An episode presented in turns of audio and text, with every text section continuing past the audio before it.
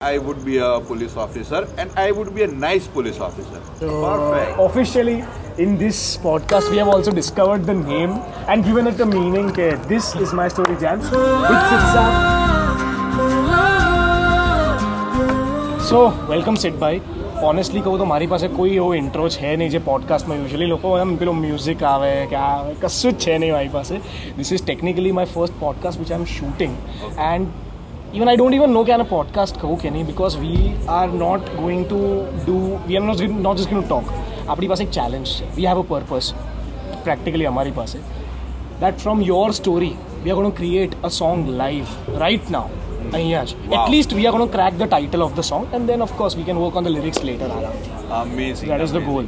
And હવે to start with you are gonna open you are are opening batsman તમારી સ્ટોરીથી આપણે ચાલુ કરીશું Okay. And to be very this is for the audience અમે લોકો બિલકુલ આને સ્ક્રિપ્ટિંગ નથી કર્યું we have tried and made sure કે મેં આના પહેલાં સિદ્ધભાઈ જોડે કોઈ જ વાત નથી કરી એમની સ્ટોરી વિશે સો કશું જ દેટ નહીં. મારા રો રિએક્શન્સ અને રો ઇમ્પ્રેશન્સ બહાર આવે so we can start now and so let's pretend key we are meeting for the first time Okay. So Sid ભાઈ tell me how did your story start C સૌથી પહેલાં તો હું તમને એ કહી દઉં અને ઓડિયન્સને પણ કહી દઉં કે આ ખરેખર કોઈ સ્ક્રિપ્ટેડ નથી અને હું ખાલી એટલી જ પ્રાર્થના કરું છું કે નાયકના અનિલ કપૂર જેવા કોઈ સવાલો મને પૂછે નહીં. અને આને પોડકાસ્ટ કહેવું કે નહીં એ મને પણ નથી ખબર. કેમ કે આપણે અત્યારે એવા ટાઈમમાં જીવી રહ્યા છીએ ને સોશિયલ મીડિયાના કે જ્યાં ઘણી બધી ટર્મ્સ એવી છે કે એનો એક્ઝેક્ટ અર્થ આપણને નથી ખબર. જેમ કે કોને સોશિયલ મીડિયા ઇન્ફ્લુઅન્સર ગણવા. એટલે ઇન્ફ્લુઅન્સર લોકોને ઇન્ફ્લુઅન્સ તો કરવા જોઈએ ને. ઓફકોર્સ રાઈટ કોને ગણવાય? કોન્ટેન્ટ ક્રિએટર અત્યારે દરેક બીજું જણ છે. પણ શું ખરેખર કોન્ટેન્ટ ક્રિએટ કરે છે? ટ્રુ તો એ બધા ટર્મ્સની મને પણ એટલી નથી ખબર.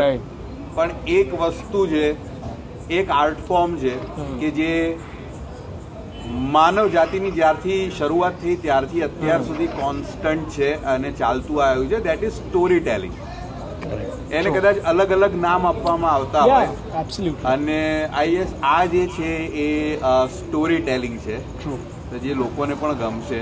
તો I am very excited about this and thank you very much તમે તમારી જે સ્પોન્ટેનિટી જે બહુ જોરદાર છે.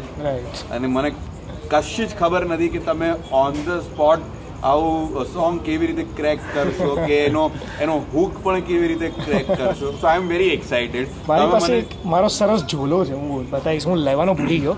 Smith can you just help me ત્યાં આગળ મારું બોક્સ મારું આ એકચ્યુઅલી મારું મ્યુઝિકનું વન બીએચકે ઘર છે મારું. અચ્છા. બધી જ જરૂરિયાતની સામા સામાન આમની અંદર છે. ક્યાં વાત છે?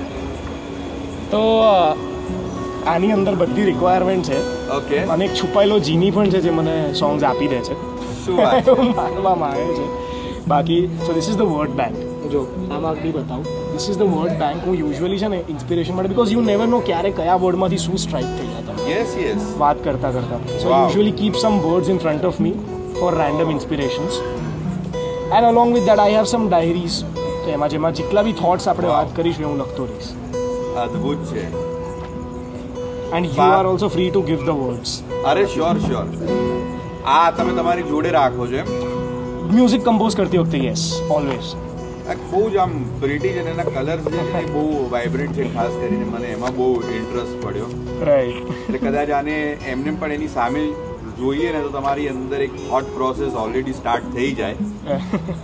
સો આઈ વેરી એક્સાઇટેડ કે તમે આને કેવી રીતે કન્વર્ટ કરો છો. લેટ્સ સ્ટાર્ટ સો આમ ઓલ યોર્સ સો તમે I I am stuck on the word storyteller with you. Hmm. What Which is your favourite film favourite film film અને ગીતો આ બે વસ્તુ એવી છે ને કે ફેવરેટ જે કદાચ હું ગન પોઈન્ટ પર પણ એક બે એવી સિલેક્ટ નહીં કરી શકું એમ. દરેક જોનરની અલગ અલગ પ્રકારની ફિલ્મો છે જે મને ગમે છે એટલે ટેક્સી ડ્રાઈવરથી લઈને રેજિંગ બુલથી લઈને પલ્ફિક્શનથી લઈને શિલ્ડર્સ લિસ્ટથી લઈને આપણી બોલિવૂડની તમે ફિલ્મોની વાત કરો તો જેટલી પણ ફિલ્મો જેમાં હ્યુમર જે છે એ મને ખાસ બહુ ગમે છે. જેમ કે વેલકમ મારી ઓલ ટાઈમ ફેવરેટ મૂવી છે. હું જેટલી વાર આવે એટલી વાર એને જોઉં છું. હેરાફેરી હોય ગુલાલ પ્રકારની મૂવીઝ પણ મને બહુ ગમે છે. ગુલાલ છે દેવડી છે. ગેંગ્સ ઓફ વાસેપુર હું બંને પાર્ટ કન્ટિન્યુઅસ બેસીને જોઈ શકું છું એમ. એટલે ચાર પાંચ છ કલાક માટે. લાગે ને હું એવું કહીશ મેં મૂવી જોયું જ નથી હજી સુધી તો? ઓડિયન્સ તો પછી હું તમને પહેલા જજ કરું તમે ફિલ્મ લાઈન જોડે જોડાયેલા થઈને તમે ગેંગ્સ ઓફ વાસેપુર તમે કેમ નથી જોઈએ? આપણે નેક્સ્ટ સૌથી પહેલું કામ એ કરીશું કે હું તમને બતાવીશ. બરોબર? અને બે પાર્ટ આપણે જોડે મેરેથોન સો યસ એટલે ફિલ્મોમાં ઘણું છે. જેમ કે વાસ્તવ. મારી બહુ ફેવરેટ ફિલ્મમાંની એક છે. એટલે હું કાયમ એવું કહું છું કે વાસ્તવ જે છે ને એ છોકરાઓની કુછ કુછ હોતા હે કે હમ આપકે કોણ છે? વાસ્તવ છે બોર્ડર છે. Right, તો આ બધી મૂવીઝ જેટલા પણ બધા બોયઝ હશે એ લોકો રિલેટ કરી શકશે કે એ લોકોએ વારંવાર જોઈ હોય. રાઈટ સો એ બધી અમુક એવરગ્રીન મૂવીઝ છે એમ. કે જેમાં મને હંમેશા મજા જ પડે છે. કરેક્ટ પણ એ હું કોઈ સિલેક્ટ નહીં કરી શકું એમ. લિસ્ટ બહુ લાંબુ છે. But I enjoy this kind of movie but if I had to tell as કે એક મૂવી જે એઝ અ સ્ટોરી ટેલર તમને બહુ ગમી હોય. તો yes Godfather Godfather Godfather. Why તમે કહી શકો? એટલે ગેંગ્સ ઓફ વાસેપુરની આપણે જે વાત કરીને મને એવું લાગે છે કે ખબર નહીં પણ ક્યાંક ને ક્યાંક ડિરેક્ટર ને પ્રોડ્યુસર્સને ને બધાને એ જે આઈડિયા જે આવ્યો છે ને એનું જે બીજ જે છે એનું ઇન્સેપ્શન જે છે એ ગોડફાધરથી થયું હશે એવું મારું અંગત માનવું છે. કેમ કે ફાઇનેસ્ટ સ્ટોરી ટેલિંગ અને ફાઇનેસ્ટ એક્ટિંગ મને એવું લાગે છે કે એ મૂવી પોતાના ટાઈમથી બહુ આગળ હતી. અને એ એવી મૂવી છે જે ક્યારેય જૂની નહીં થાય. એ તમારા ને મારા બાળકો પણ જોશે તો એમને એવું થશે કે વાવ યાર શું બનાવી દીધું છે? અને એમના બાળકો જોશે તો પણ એમને એવું થશે. કેમ કે કેટલી મોટી વાર્તા છે. અને કેટલા બધા કેરેક્ટર્સ છે. પણ તમે એકવાર એને બેસીને જોઈ લો છો ને તો you will remember each and every character અને તમારે એના માટે એફર્ટ નાખવાની જરૂર નથી પડતી. કે યાર આ કોણ છે? આ કયા પાર્ટમાં આવ્યો હતો એથી તમને યાદ રહી જશે. અને એ કેમ રહે છે? કેમ કે it's a perfect example of storytelling right so I think Godfather Gangs of Wasseypur and also the emotional instability emotional vulnerability એવા ગેંગસ્ટર્સની તમારે એવા એવા લોકોની બતાવી that is a huge task that is another task કે એ લોકોની vulnerability when you show it on screen still you have that તમે એનાથી બીવો છો પણ ખરા but you also feels like an a very sympathetic and very warm emotion for them as well at the same time so true So that on screen and making audience feel audience is also a very big task. So એ રીતે પણ એ movie very true અને even Al Pacino હું બહુ મોટો fan છું. તમે સ્કારફેસ પણ જુઓ. તો જે પેલો છેલ્લો એનો સીન છે આઈ ગેસ એ ક્લાઇમેક્સનું કોઈ રિપ્લેસમેન્ટ જ નથી એ કે જે રીતે એ ટાઈમે એમને એ ગન ઓપન ફાયર કરે છે જે રીતે ફરીથી વાસેપુરનો એક્ઝામ્પલ આપીશ. એમાં પણ એક સીન એવો છે તિગ્માનશુ દુલિયા સાથે નવાઝ જે કરે છે. હવે એ વખતે એ સીન જે છે શૂટ કરવામાં આવે એના પછી કેટલી બધી ફિલ્મો આવી? બોન્ડની કેટલી બધી ફિલ્મો આવી. કેટલા બધા નવા એક્ટર્સ આવ્યા? કેટલી બધી નવી ટેકનોલોજીસ બતાવી કેટલા બધા નવા વેપન્સ આવીને ગયા? But I think that scene is irreplaceable એનું કોઈ રિપ્લેસમેન્ટ છે નહીં. તમે એક બહુ ઇન્ટરેસ્ટિંગ વાત કીધી અહીંયા કે બીજ સીડ તમને એવું લાગે છે કે વાસેપુરનો સીડ ક્યાંકથી પોસિબલી ગોડફાધરથી આવ્યો છે right so when it comes to seed મારે જે મેં હમણાં છે ને આજકાલ બહુ જ આ કોન્વર્ઝેશન બધે સોશિયલ મીડિયા પર જોયું છે I want to know your take on it technically audience એવું અઝ્યુમ કરીને બેઠી છે કે everything that is coming online specially with films has to be hundred percent original right which is technically not possible in the creative world ક્યાંકથી વસ્તુ કોઈકની કંઈક song હોય કે ફિલ્મ હોય, કંઈક તો ઇન્સ્પાયર્ડ હોય જ, થોડી તો હિન્ટ આવે જ. સુર બી આપણી પાસે બાર કે તેર જ છે અને ફિલ્મ્સ બી તમે જોવા જાઓ તો એમાં શ્રૃંગાર બી નવું જ છે ઇમોશન્સ બી લિમિટેડ છે. તો તમે એવું તો કંઈ નહીં જ કરી શકો કે યુ નો હંડ્રેડ પર્સન્ટ કે ભાઈ આવું તો કદી જોયું જ નથી. હંડ્રેડ પર્સન્ટ તો પોસિબલ છે જ નહીં સો આ કોન્ટેક્સ્ટમાં do you think adaptations and remakes are a wrong thing or a right thing જ્યાં સુધી એ બરાબર રીતે કરવામાં આવે છે ને એની જોડે જસ્ટિસ કરવામાં આવે છે ત્યાં સુધી દેર ઇઝ નથિંગ રોંગ અને મારું એવું માનવું છે કે યાર રિમેક જે છે રિમિક્સિસ જે છે એ શું છે? એ ઓલમોસ્ટ બેઠે બેઠું છે. સો બેઠે બેઠું લેવું કંઈ ખોટું નથી એમાં. પણ બેઠે બેઠું લેવું અને કોઈનાથી ઇન્સ્પાયર થવું એ બે અલગ વસ્તુ વસ્તુ છે. હવે આજે જ હું એક ઇન્ટરવ્યૂ જોતો હતો. આપણી ગુજરાતી ફિલ્મ છેલ્લો શો જે ઓસ્કરમાં. નોમિનેટ થઈ છે. તો એમના ડિરેક્ટર સાહેબનો ઇન્ટરવ્યૂ હતો કોઈ એવું કીધું કે ફિલ્મ જે છે એ કોઈ ઇટાલિયન કે એવી કોઈ ફિલ્મની કોપી છે. તો એમના જસ્ટિફિકેશનમાં એમને કેટલી સુંદર વાત કીધી કે કોઈ આઈડિયા ઓરિજિનલ નથી જે હું પણ માનું છું.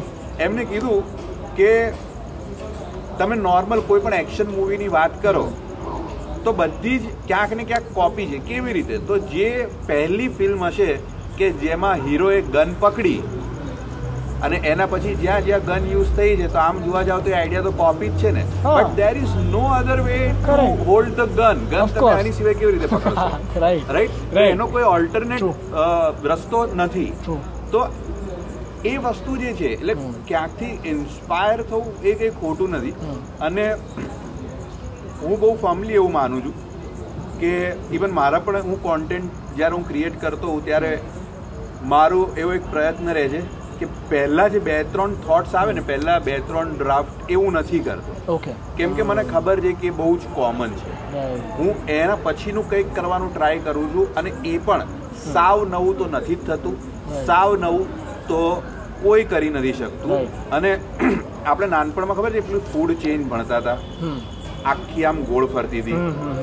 મને એવું લાગે છે કે ક્રિએટિવિટીની આ જે ચેન્જ છે ને એ પણ આખી આમ ગોળ ફરે છે. બરોબર? હું કોઈનાથી ઇન્સ્પાયર થઉં છું? કોઈ આગળથી થયું છે? આગળવાળો એનથી આગળ થયો છે? અને એમ કરીને જ્યારે એ સર્કલ પાછું આવે છે ને તો પાછું કોઈ મારાથી પણ ઇન્સ્પાયર તો થયું જ છે. રાઈટ એટલે મેં ઇન્સ્પિરેશન ક્યાંક ને ક્યાંક લીધી છે ને મેં એને પાસ બી કરી છે. હું એનો સોર્સ બી બન્યો છું. So I don't think any idea is an original idea now Hmm. ક્યાંક ને ક્યાંક દરેક વસ્તુ જે છે એ પહેલા થયેલી જ છે પણ એને કેટલી નવી રીતે તમે રજૂ કરી શકો છો. એ મેટર કરે છે just putting a pen over year મને એવું લાગી રહ્યું છે કે અહીંયા આ ફિલોસોફીમાં મને ક્યાંક સ્કોપ દેખાય છે just putting a pen so that I am. Reminded but we moving moving on તમે જ્યારે મ્યુઝિકની વાત કરો. તો વોટ કાઇન્ડ ઓફ મ્યુઝિક તમે જોનર વાઇઝ મ્યુઝિક ને પસંદ કરો છો કે યુ જસ્ટ યુ નો કે આ સોંગ ગમી ગયું તો ગમી ગયું? એવી રીતના તમારી પ્રોસેસ બહુ ઇન્ટરેસ્ટિંગ વાત છે. એકચ્યુઅલી હું મેં લગભગ ઓલમોસ્ટ પાંચ વર્ષ આરજેઇંગ કર્યું છે. હવે આરજેઇંગ માટેના ઇન્ટરવ્યુમાં પણ મને આ સવાલ પૂછવામાં આવ્યો છે. એના પછી પણ લોકોએ મને આ સવાલ પૂછ્યો છે. But I literally don't listen to music હવે કેવું છે કે I have never on like iPod or MP three player or એવું ક્યારે મારી પાસે રહ્યું નથી. મારું એવું છે કે જ્યારે પણ હું એકલો હોઉં જેમ કે હું ગાડી ડ્રાઈવ કરું છું તો હું એમાં પણ મ્યુઝિક નથી સાંભળતો. કેમ કે મને ગાડી ડ્રાઈવ કરતા વખતે આમ સૌથી સારા થોટ્સ આવે છે. તો હું એમાં પણ મારી થોટ પ્રોસેસમાં હોઉં છું.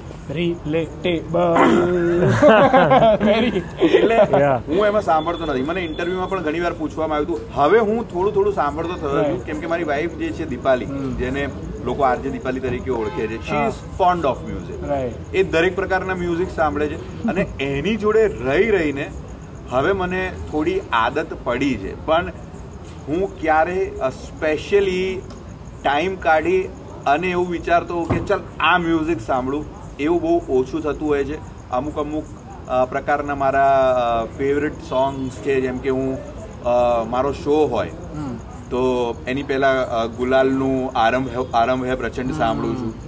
તો એ પ્રકારના અમુક થોડા થોડા સોંગ્સ છે જે મને સાંભળવા ગમે છે. ક્યારેક હું બહાર ગયો if I am in in mountains or. At the beach તો હું ઇન્ડિયન ઓશિયનનું કંડીસા સાંભળું છું. રાઈટ તો મારા માટે બધા સોંગ્સ નથી બધા મારા માટે મૂડ છે. આ વસ્તુ મને એટલી બધી રિલેટેબલ લાગે છે. સેમ જેમ તમે તમારી વાઈફની વાત કરો છો સેમ મારું બી મારું ફિયોન્સે સાથે આવું જ છે. અમે રિસન્ટલી મારી આદત પડી છે. બાકી મારી ગાડીમાં સાયલન્સ હોય પિચ સાયલન્સ સેમ મને ગમે જ નહીં મ્યુઝિક સાંભળું કાં તો કોઈ એક સ્પેસિફિક સોંગની ઈચ્છા હોય સાંભળીને પછી બંધ કરી દે એક્ઝેક્ટલી પૂરું પતી ગયું. ફિરસે ઉડચેલા સાંભળ્યું સાંભળ્યું. ડન એવું નહીં. એટ સ્ટ્રેસ તો ત્રણ સોંગથી વધારે સંભળાતું નથી. બટ તમે છે ને સ્પેસિફિકલી આરંભે પ્રચંડની વાત કરી. વાય વાય દેટ સોંગ યાર એક તો સૌથી પહેલું જે મારા માટે કોઈ પણ આર્ટ ફોર્મની આપણે વાત કરીએ ને તો જે સૌથી ઇમ્પોર્ટન્ટ વસ્તુ મારા માટે છે એનું રાઇટઅપ છે. એ પછી હું સ્ટેન્ડઅપમાં સ્ક્રિપ્ટ લખતો હોઉં તો એની વાત છે. માઇમ પણ જો હોય ને કે જેમાં કોઈ ડાયલોગ્સ નથી તો તમને ખ્યાલ હશે કે એનું પણ રાઇટઅપ હોય છે કે એને કેવી રીતે કરવું. એનો એક ફ્લો હોય છે સ્ટ્રક્ચર હોય છે એની સ્ક્રિપ્ટ હોય છે. તો મને રાઇટઅપ જે છે ને એ મને બહુ ફેસિનેટ કરે છે. અને આ જે ગીત છે એ મને એટલે જ બહુ ફેસિનેટ કરે છે કેમ કે એનું રાઇટઅપ બહુ સોલિડ છે. એટલે તમે વિચારો કે એક બાજુ બોલિવૂડના સોંગ વાગે છે કે જે બહુ જ રોમેન્ટિક છે જેમાં હીરો હિરોઈન કોઈ બર્ફીલા પ્રદેશમાં નાચી રહ્યા છે હિરોઈનની સાડી ઉડી રહી છે. એમાં કશું ખોટું નથી.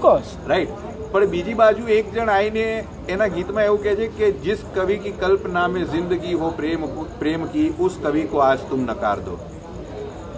સો આ આ રાઇટઅપ જે છે ને એ મને બહુ ગમે છે. બીજું ઘણું બધું છે એમાં એ ટોટલ તમે આટલું સરસ કમ્પોઝ કરો એટલે તમને ખ્યાલ જ હશે કે લખાણથી લઈને એના કોમ્પોઝિશનથી લઈને એના મ્યુઝિકથી લઈને એના ગાવાથી લઈને એક આખું પેકેજ જ્યારે પ્રોપર હોય ત્યારે એ ગીત સક્સેસફુલી લોકોને ઇમ્પ્રેસ કરી શકે છે. બટ મેઇન વસ્તુ આ ગીત માટે જે હોય ને એ એનું રાઇટઅપ છે. તમારી કોઈ બી ફેવરેટ સોંગ્સની મને ત્રણ કે ચાર લાઇન્સ કહો.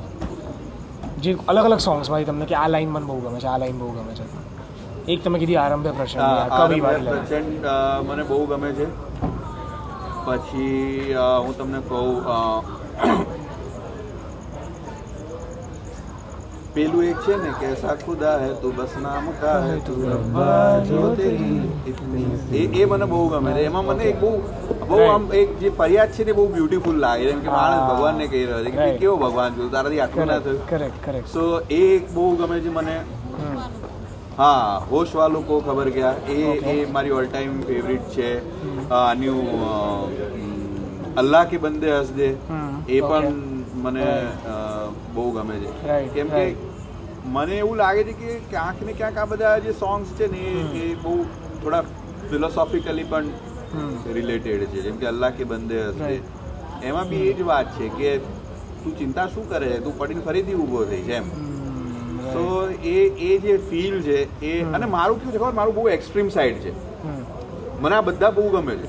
પણ હું મારા શોમાં મારી જ્યારે એન્ટ્રી થાય ને ત્યારે પેલું તોફાન મૂવી હમણાં જે ફરહાન અખ્તરની આવી હતી ને એનું તોડું તાક વગાડું છું. એને એની કઈ લાઈન છે હા પાટને કો આયેલા તાટને કો લઈ તાટને કો એ વાળી આખી જે એનું જે રેપ છે ને મને બહુ ગમે છે. યા ઓફકોર્સ મને એ જ લાગે છે. ઇવન આઈ ફીલ કે આજકાલ છે ને સોશિયલ મીડિયા પર લોકો એટલા બધા નેરો માઇન્ડેડ થઈ ગયા છે ને. Why can't you like a movie like Interstellar હા. And Coolie number one at the same time કેમ ના કેમ ના ગમી શકે? તમને કુલી નંબર ગમે છે એટલે આ જ જોઈએ તમને આ જ જોવાનું હોય. ઇનફેક્ટ એ થોટ જ નથી બહુ નેરો માઇન્ડેડ તમે જ્યારે કોઈકને કહો છો કે તમે you are not doing something very creative or something but when you are not being creative that's basically about being કે તમે નેરો માઇન્ડેડ છો. બટ આયરની એ છે કે જ્યારે તમે વસ્તુ કમેન્ટ કરી રહ્યા છો એનાથી વધારે નેરો માઇન્ડેડ તમે પોતે છો. સો ટકા. સો ટકા. સો એટલું બધું અને also I have seen a lot of intolerance towards cinema આજકાલ. કે કોઈ એક નાની વસ્તુ કે આ સોંગ ખરાબ છે કે આ એક્ટર ખરાબ છે એટલે બસ આ ફિલ્મ કરશે હા. ભાઈ સો વસ્તુઓ હોય સોમાંથી પચાસ ખરાબ હોય ને પચાસ સારી હોય તો બી ફિલ્મ સારી જ કહેવાય બિકોઝ ઓફકોર્સ એને પચાસ સારી ઓફકોર્સ એસી ખરાબ હોય. તો યુ કન્સિડર કે ઠીક છે. હવે આ મૂવીમાં કંઈ ઓરિજિનાલિટી નથી કશું મજા ના આવી majority but that's going to be an audience for all kind of films so which brings me to this point કે ડુ યુ બિલીવ કે જ્યારે કોઈ બી મૂવીઝ બને છે કે કોઈ બી સોંગ બને છે એનો જે ઓરિજિનેશન હોય કોઈક ક્રિએશન વખતે એક એવો પોઈન્ટ આવે જ્યાં આગળ એ થોટ કે એ વખતે એ જે આર્ટિસ્ટ ફીલ કરી રહ્યો છે ને એની એનર્જી એ આર્ટ ફોર્મ જોડે અટેચ થઈ જાય જાય do you believe in energies yes yes I definitely believe it કેમ કે મને ખબર છે કે બહુ એટલે એનર્જી વર્ક્સ હા. અને મને નથી ખબર કે ભૂત પ્રેત હોય છે કે નહીં. હું કમ્પ્લીટલી એના એક્સેપ્ટન્સમાં પણ નથી અને એના Denial ડિનાયલમાં પણ પણ, નથી. બરોબર? કેમ કે હું મારા શોઝમાં પણ કાયમ કહું છું કે ભૂત પ્રેત અને જી સ્પોટ જે લોકોને અનુભવ થયો છે એ લોકો જ માને છે. બાકીના લોકો નથી માનતા. એ મને નથી ખબર but I do believe in energy કે અમુક જગ્યા અમુક લોકો એ સારી એનર્જી પાસ ઓન કરે છે. અમુક લોકોમાંથી ક્યારેક તમને થોડી નેગેટિવ એનર્જી પણ આવે. એનો મતલબ એ નથી કે માણસ ખરાબ છે. પણ મે બી કદાચ એના એવા ફેઝમાંથી જઈ રહ્યો છે. સૌથી એના લોઝમાંથી જતો હોય તો પછી એ તમને એ સારી એનર્જી પાસ નહીં કરી શકે. કેમ કે એને અત્યારે એની જરૂર છે. તો એ ટાઈમે આપણું કામ છે કે આપણે એને સારી energy pass so I completely believe it અને તમે જુઓ ને કે દરેક તમે જે કીધું કે આર્ટિસ્ટની એનર્જી હોય છે. હવે મ્યુઝિક હોય કે ફિલ્મ હોય મને બધી જ જગ્યાએ એ એનર્જીમાં હું માનું છું અને મારું એવું માનવું છે કે જ્યારે તમે એને એ પ્રોપર મૂડમાં એ પ્રોપર ટાઈમિંગ સાથે એ કન્વર્ટ કરી દો છો ને તો જ એ લોકો સુધી પહોંચે. છે મારી જોડે ઘણી બધી વાર એવું થાય છે કે હું કોઈ કોન્ટેન્ટને લઈને બહુ એક્સાઇટેડ હોઉં અને મેં જેવી રીતે વિચાર્યું હોય અને મેં તરત જ શૂટ કરી નાખ્યું હોય ને એને મૂકી દીધું હોય ને લોકોને બહુ ગમ્યું હોય. પણ ક્યારેક હું કોન્ટેન્ટને લઈને બહુ એક્સાઇટેડ હોઉં ને થોડું જો ડિલે થઈ જાય તો બે ત્રણ દિવસ પછી સેમ કોન્ટેન્ટ. જેની મેં સ્ક્રિપ્ટ ઓલરેડી રેડી કરી રાખી. છે જેમાં બીજું કશું જ ચેન્જ નથી. પણ હવે મને એવું છે કે યાર આ પેલા વખત જેટલું મને એક્સાઇટ નથી કરી રહ્યું. અને ત્યારે હું એને બનાવું છું અને પછી હું મૂકું છું ને તો એ લોકો સુધી એટલી નથી પહોંચતી. That is what I believe સાચી વાત છે. ના true and even when we make music ત્યારે અમારું બી સિંગર્સ તો સ્પેસિફિકલી સિંગર્સનું તો કેવું છે કે એ લોકોએ તો ફ્રીક્વન્સી જ કાઢવાની છે. એ તો લિટરલ ફિઝિકલ એનર્જી છે. એ તો તમારે you have to attach that wavelength but જ્યારે when you compose when you write I certainly believe ખબર છે? આપણે જ્યારે રાઇટ કરતા હોય છે અમારી વચ્ચે બી ઘણી વાર એવા કોમ્બિનેશન્સ થાય છે કે આ વર્ડ્સના ફોનેટિક્સ બહુ સારા છે. કે આ વર્ડ્સ હવે જેમ કે હું કોઈ વર્ડ બોલું કે મહાન ફોર એક્ઝામ્પલ ઓર હું બોલું કે બચપન. બરાબર? હવે ક્યારેક બચપન આજે મને એ વસ્તુની ફોનેટિક્સ સારી લાગી રહી છે તો જરૂર નથી કે કાલે સારી લાગશે. Some somehow I am sitting in that zone કે એ પર્ટિક્યુલર વર્ડની એ એનર્જીસ ત્યાં આગળ બહુ સારી રેઝોનેટ થઈ રહી છે. કાં તો બચપન વિથ સમ અધર વર્ડ એની એનર્જી બહુ સારી છે. એટલે I I even between humans and animals I feel કે ઘણી વાર I am a big big big animal lover હું કદી મારા પોતાને છે ડોગ લવર કે કેટ લવર નથી કહેતો કારણ કે હું એનિમલ લવર છું. મને બધા ગમે છે animal apart from house lizards મને બધું ગમે છે. મારી બહુ ફાટે છે સાચું કહું તો. રીઝન ત્યાંથી અહીંયા આવ્યા છીએ આ લોકોને બી નાખી દીધું મેં ત્રણ ગિલા ગિલોડીઓ ત્યાં જોઈ છે. એટલે હું બહાર આવ્યો છું સ્પેસિફિકલી દિવાલોથી દૂર બેઠો છું. So that I am not distracted but એનિમલ્સમાં બી આઈ હેવ નોટિસ્ડ કે વેન એવર અમુક સમાવ છે ને કોઈ ડોગને હું ગાડીમાંથી ઉતરું ને એના પહેલાં એને ખબર પડી જાય કે હું એને કંઈક રમાડીશ કાં તો ખવડાવીશ. મારો આઈ કોન્ટેક્ટ બી ના થયો હોય ને તો. If they can sense energies અને વોટ આઈ ઓલ્સો હર્ડ કે કેટ્સની વાત છે આ વસ્તુ મેં તને બી કીધી ઇફ રિમેમ્બર કે cats I am a cat owner they vibrate before sleeping એ લોકો છે ને આખા વાઇબ્રેટ થાય. અને સાયન્ટિફિકલી પ્રૂવન છે આ વસ્તુ કે એ લોકો છે ને સર્ટન ફ્રીક્વન્સીમાં વાઇબ્રેટ થઈને પોતાને હિલિંગ કરતા હોય છે. રાઈટ તો ધે ટ્રાય કે એ વસ્તુની એ જે એની જે એનર્જી છે ને એ vibration of course every time same ના હોય. રૂમની જે એનર્જી હોય ને અને દરેક રૂમ દરેકની ફ્રીક્વન્સી હોય. તે ટ્રાય કે એ ફ્રીક્વન્સી જોડે એ લોકો મેચ થાય તો સરાઉન્ડિંગ્સમાં મેચ થાય. This is also the same science that works with breaking the glass. જ્યારે એ જ ફ્રીક્વન્સી જે ગ્લાસની ફ્રીક્વન્સી છે તમે પકડી લો ને it is not about the loudness. It is about matching the frequency maybe Megh Malhar જે તાનસેન કરતા હતા એ બી આ એ જ વસ્તુ છે કે when you start the foundation કે જે તું પહેલાં ચાર શબ્દો લખીશ કે જે તું લખીશ એ તારા માટે લખ but keep that in mind કે you are writing for the audience you are making the song for the audience for them to relate to it for them to listen to it કારણ કે ત્યાંથી જ appreciation આવવાનું છે ત્યાંથી જ એક બીજું ઇન્સ્પિરેશન આવવાનું છે ને મોટિવેશન આવવાનું છે. ઇવન જે કોઈ પૂછે તો એનો પણ આઈડિયા છે તો ક્યાંથી આવ્યો? લોકોમાંથી આવ્યો. So and about the energy as well કે આજે જ I was sitting with one of my friends અને we made a song about a prostitute's life called Rani and we finish the entire song બધું જ પતી ગયું. વિડીયોની script પતી ગઈ. શૂટ લોકેશન્સ રીકી કર્યા આ તે. એન્ડ દેન કોવિડની થર્ડ વેવ હિટ થઈ એન્ડ બે મહિનાનો ગેપ આવી ગયો. We still haven't made it અમે લોકો આજે ગાડીમાં સોંગ સાંભળ્યું અમને થયું કે યાર આજે નથી મજા આવી રહી આ સાંભળીને. So way what you said key about the content piece કે when you have already scripted it અને તમે એ દિવસે કરી નાખો તો તો તમારી એનર્જી એની સાથે જોડાયેલી છે તમારા ઇમોશન્સ જોડાયેલા છે તો એ ત્યાં સુધી ટ્રાવેલ થશે. તમે ચાર દિવસ પછી તમે અલગ ઝોનમાં છો તમારી સાથે અલગ અલગ એક્સપિરિયન્સીસ થયા છે. You are not in that zone તમારી પોતાની એનર્જી એ કન્ટેન્ટ પીસની અંદર નહીં હોય તો ઓડિયન્સ સુધી નહીં જ પહોંચે એનર્જી એક એનો એક એસ્પેક્ટ એ બી છે ને કે તમે જુઓ કે કોઈ પણ આર્ટિસ્ટ હોય ને એને લોકો ધૂની કહેતા હોય. હવે એ ધૂની કેમ કહે છે? એનું રીઝન આ જ છે કે અત્યારે આપણે સપોઝ અહીંયા બધા એક ગેટ ટુગેધરમાં છીએ ને એક ડિનરમાં બેઠા છીએ. મને કોઈ જોક ક્લિક થયો અથવા તો તમને કોઈ સોંગ ક્લિક થયું ને તો એ તમારે અત્યારે જ લખી લેવું છે અને લખવું પડશે તમારે. હવે જ્યારે તમે એ અત્યારે લખવા બેસો છો ત્યારે લોકોને એવું લાગશે કે આ જોયું. કેટલો રૂડ છે. હા અહીંયા બધા લોકો બેઠા છે. પણ આ હોય આર્ટિસ્ટ આવા ધૂની હોય. એટલે એવું એમાં ધૂનીનું નથી. પણ એ અગેન એ જ વસ્તુ છે કે એને તમારે એ જ ટાઈમે કન્વર્ટ કરવું પડશે. એ તમારો જે મૂડ જે છે એ એનર્જી જે છે એ એ તમારે એમાં પાસ ઓન કરવી કરવી પડશે અને કારણ જતી રહેશે. હા નીતર. નહીતર એ નહીં થાય. એટલે એક એ વસ્તુ છે. અને બીજું કે જે વાત આપણે તમે કીધી કે અત્યારે એવા બે ઓપિનિયન છે કે ભાઈ તમે કોના માટે કરો છો? જેમ તમારા ફાધર સાહેબે પણ કીધું. મારું લાઈફ માટેની ફિલોસોફીમાં એવું છે કે લાઈફને જો એક જ વસ્તુમાં મારે કહેવી હોય કે કેવી રીતે જીવવાની છે તો મારા માટે વસ્તુ છે બેલેન્સ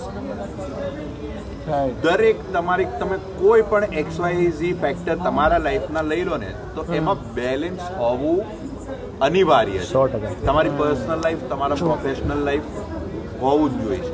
હું તો કહું છું કે તમે જીમ કરો છો બહુ હાર્ડકોર જીમ કરો છો બહુ નેક્સ્ટ લેવલ તમારું ડાયટ છે.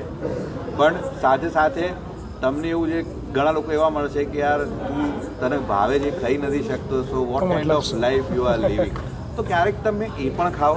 અગેન બેલેન્સ સ્વિચિંગ બેલેન્સ તમે કામ કેટલું કરો તમે પાર્ટી કેટલી કરો. Balance so life is all about balance ઘણી વસ્તુ આપણે પોતાના માટે કરીએ છીએ અને ઘણી વસ્તુ ઓડિયન્સ માટે હોય છે. હવે હું અમુક ફોલોવર્સ લઈને બેઠો હોઉં. અને પછી જો હું એવું કહું કે ના હું તો ખાલી મારા માટે જ કરું છું તો એ વસ્તુ યોગ્ય નથી. કોઈ મને ફોલો કરે છે એનો સમય આપે છે તો એમને શું જોઈએ છે? એ મારે વિચારવાનું છે. મારા માટે જે છે એ મારી નોટ્સમાં રહેશે. જે ત્યાં જાય છે એમાં મારે લોકોનું વિચારવું પડશે. એટલે બેલેન્સ જરૂરી છે. મારા અત્યારના શોમાં પણ ઘણા એવા પાર્ટ છે કે જેની પર લાફ્ટર બહુ ઓછું આવે છે. અને જે મને મેં શો કરવાનું ચાલુ કર્યા ને એનાથી એના પહેલેથી દીપાલી કહે છે કે તું આ વસ્તુ કાઢી નાખ. પણ એ મારી ફેવરિટ વસ્તુ છે મારા દિલની નજીક છે. હું હું કોઈને કહું કોઈ હસતું નથી ને તો મને એવું થાય છે કે યાર તું આના પર કેવી રીતે ના હસી શકે?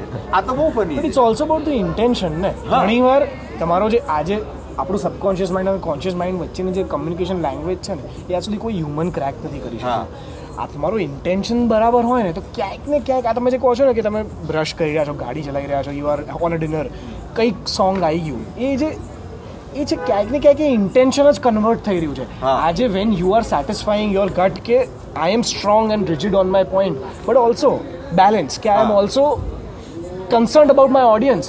તો ઇન્ટેન્શન ક્યારેક ને ક્યારેક એક આર્ટ ફોર્મમાં એક જોકમાં કે એક સોંગમાં કન્વર્ટ થવાનું જ છે. થવાનું જ છે. બટ ઇન્ટેન્શન ખોટું હશે તો પછી then you are gone that is where you going wrong તમારે કરવું જ પડશે જો તમારે ખાલી પોતાના માટે કરવું છે તો તમારા મોબાઈલની નોટ્સ કે તમારી ડાયરી એ પૂરતી છે. ટ્રુ બરોબર? એ પછી તમે એ બીજા કોઈને પણ જ્યારે તમે જેવું સંભળાવો છો કે પ્રેઝન્ટ કરો છો ને એ પબ્લિક થઈ જાય છે. એટલે એ કરવું પડે. અત્યારે મેં મેં કીધું એ પ્રમાણે અમુક કોન્ટેન્ટ જે છે એ મેં નેવું ટકા ટ્રીમ કરી નાખ્યું છે. પણ હજી દસ ટકા એવું એવું હોય, હા. છે કે જે મારું બહુ ફેવરિટ છે મારા બહુ દિલ્હી નજીક છે. તો મેં રાખ્યું છે. પણ એ નહીં કરો ને તમને નેક્સ્ટ ટાઈમ કોન્ફિડન્સ નહીં આવે. નેક્સ્ટ ટાઈમ તમે કદાચ સ્ટાર્ટિંગથી જ પછી પબ્લિક ઓરિએન્ટેડ થઈ જશો. You have to be a selfishness થોડી રાખવી જ પડે. બેલેન્સ કરવું જ પડે. I have seen this in musicians કે આલ્બમ્સ રિલીઝ થાય ને I am releasing my album બે ત્રણ મહિનામાં જ. તો વીસ સોંગ શોર્ટલિસ્ટ કર્યા હતા રાઈટ આઈ લોકડાઉનમાં બેઠા બેઠા કંઈ જ કામ નહોતું. I wrote forty five songs એમાંથી વીસ સોંગ શોર્ટલિસ્ટ કર્યા હતા. છ કે સાત સોંગ્સ આલ્બમ માટે સિલેક્ટ કરવાના હોય. હવે એમાંથી એક સોંગ એવું હતું કે હું જેને બી સંભળાવું એવું કહેતું કે નથી સારું આ. બટ એ મને બહુ જ ગમે છે. આજ સુધી મને બહુ જ ગમે છે. સો હજી પણ વી આર ડાયસી કે રાખવું કે નહીં. And I am very firm કે રાખવું જ છે રાખવું જ છે. અને કોઈ પણ માણસ સાંભળે. મારો બેસ્ટ ફ્રેન્ડ પણ સાંભળે છે તો એમ કહે છે કે નથી સારું. બટ એ મને એવું છે કે ના યાર મને ગમે છે તો. તો એવું કરી શકું ને કે હું પાંચ છ ગીતો ઓડિયન્સને ગમે છે એવા રાખું ને એક ગીત મારું પણ રાખી શકું ને કેમ નહીં? એક્ઝેક્ટલી કે એ તમારે કરવું એ દસ ટકા જે છે એ દસ ટકા એ દેટ ઇઝ માય સોંગ કે યાર નહીં ચાલે તો I am okay with it but I want to have that on my album હા. તો એ વસ્તુ છે. આપણા માટે છે. હા. અને દસ દસ પંદર ટકા આપણા માટે હોવું જ જોઈએ. છે. હા એક્ઝેક્ટલી યસ યસ યસ બાકી આપણે ઓડિયન્સ માટે જ કરીએ છીએ. અને જે છે એ ઓડિયન્સ જ છે. અત્યારે સોશિયલ મીડિયા પર તો એટલા બધા લોકો છે અને લોકો જોડે એટલું બધું ડિરેક્ટ એક્સેસ થઈ ગયું છે કે દરેક વસ્તુને જજ કરે છે. બટ આર્ટની સૌથી બ્યુટીફુલ વસ્તુ જે છે ને કોઈ પણ આર્ટ ફોર્મની કે જે તમને કદાચ નથી ગમતું એ તમને બેસ્ટ લાગે. રાઈટ રાઈટ મને અને હું હું તો પર્સનલી બધું જ એન્જોય કરું છું. મ્યુઝિકની વાત આવે ને તો અમે તો ઘણીવાર અત્યારે મારું રિસન્ટ ફેવરિટ પેલું છે પેલું ભોજપુરી સોંગ આંખો મેં લગા કે ગોરી લેન્સ નીલા નીલા એવું છે. મને બહુ ગમે છે. હું. તો એવા બી સાંભળું so it's all about like તમને જે ગમે છે એ કરવું and art is always subjective હા. એ ઓલવેઝ સબ્જેક્ટ રહેવાનું છે. એવું બનાવવાનું નથી કે એક આર્ટ ફોર્મ છે કે એ એક સોંગ છે એ સાત બિલિયન લોકો છે સાથે સાતે સાત બિલિયન લોકોને ગમવાનું છે. એ પોસિબલ જ નથી કે તમે એવું કંઈ બનાવી શકો. ઇટ ઇઝ ઓલવેઝ સબ્જેક્ટિવ આજે અને એક જ સોંગનો લિરિસિસ્ટે એક જ મિનિંગ બનાવ્યો છે પણ every one that listens to it એના માટે અલગ અલગ મિનિંગ્સ છે સોંગના. સી સ્કૂલથી લઈને કોલેજથી લઈને અત્યાર સુધી બહુ બધા ફ્રેન્ડ્સ અમારા જોડે રહ્યા છે. હવે કોઈ કે એમાંથી છે ને સાયન્સ લીધું છે.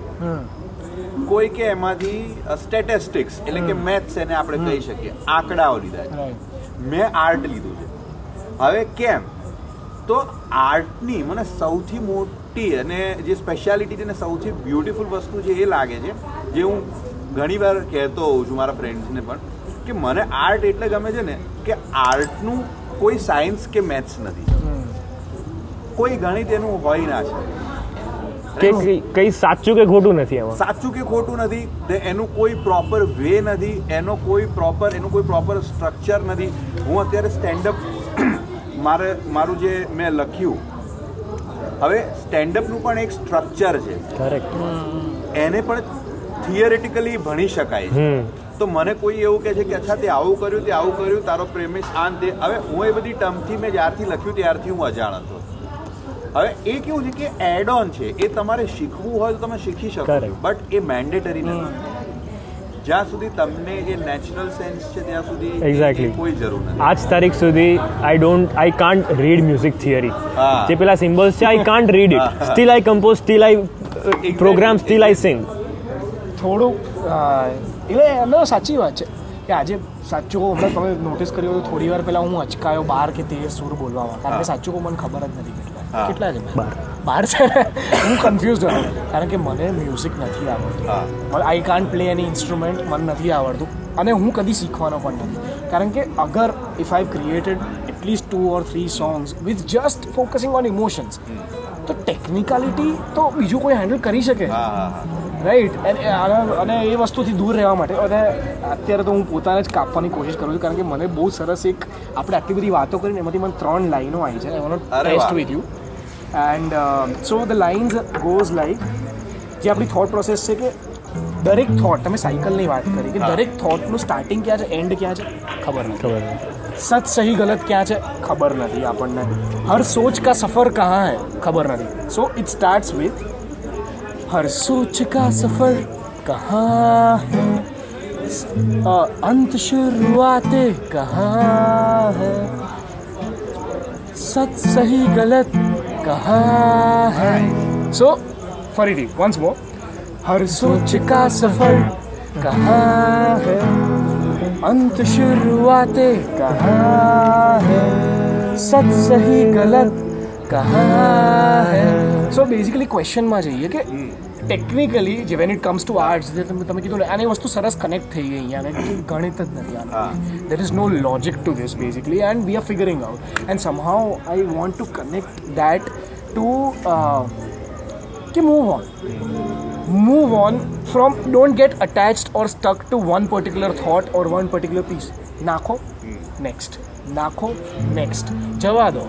અત્યારે આમિર ખાન બી I am sure Lal Singh Chaddha પછી ઊભો નથી રહી ગયો. He is planning is new film execution ભલે ક્યારે કરે. એન્ડ એનું આઉટ અત્યારે આજે બે દિવસથી એવી ન્યૂઝ આવી રહી છે કે નેટફ્લિક્સ પર that film is doing. Making record થિયેટરમાં ના ચાલી. તો યુ નેવર નો ક્યારે કે શોલે વોઝ અ ફ્લોપ જ્યારે બોક્સ ઓફિસ પર ફર્સ્ટ ટાઈમ પણ પાછળથી જે પિકઅપ કરી એના જેટલું બ્લોકબસ્ટર કોઈ નથી. હેરાફેરી હેરાફેરી પહેલા નથી ચાલી.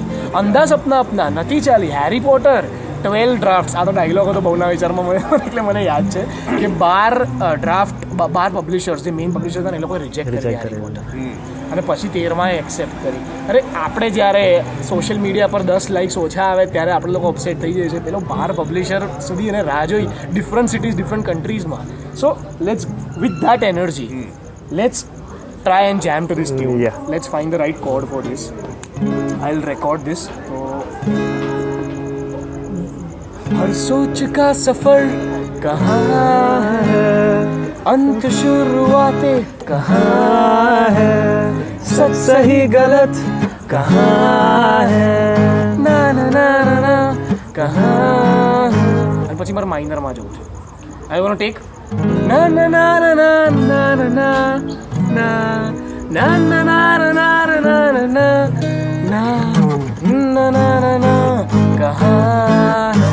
સચ? અને એમ એ ટેકનિકલી બી વીલ ટ્રાય કે આપણે સચ આજે હર સોચ કા સફર છે ને આજે માઇનરમાં જઈએ ને પછી every time we try to up an octave બે કે ત્રણ ઓક્ટેવ છે ને દરેકમાં up yes. So we start low then up then up then up અને છેલ્લે I want to do a hook of his tagline આપણે તમારી સ્ટોરી પર આવીશું મારે એ તો ખાસ સાંભળવાનું છે કે તમારું હસે ભાઈ હસે તમે ક્યાંથી સ્ટાર્ટ કર્યું what was the original thought કે ક્યાં ઇન્સ્પિરેશન ક્યાંથી આવ્યો તમને હસે ભાઈ બિકોઝ આઈ વોન્ટ કે ક્યાંક હસે ભાઈ હસેને મારે એડ કરવું છે સોફ્ટ રીતે કે અલગ રીતે કે પાછળથી આપણે so let's try this again so हर सच का सफर कहाँ है अंत शुरुआत कहाँ है सच सही गलत कहाँ है ना ना ना ना कहाँ है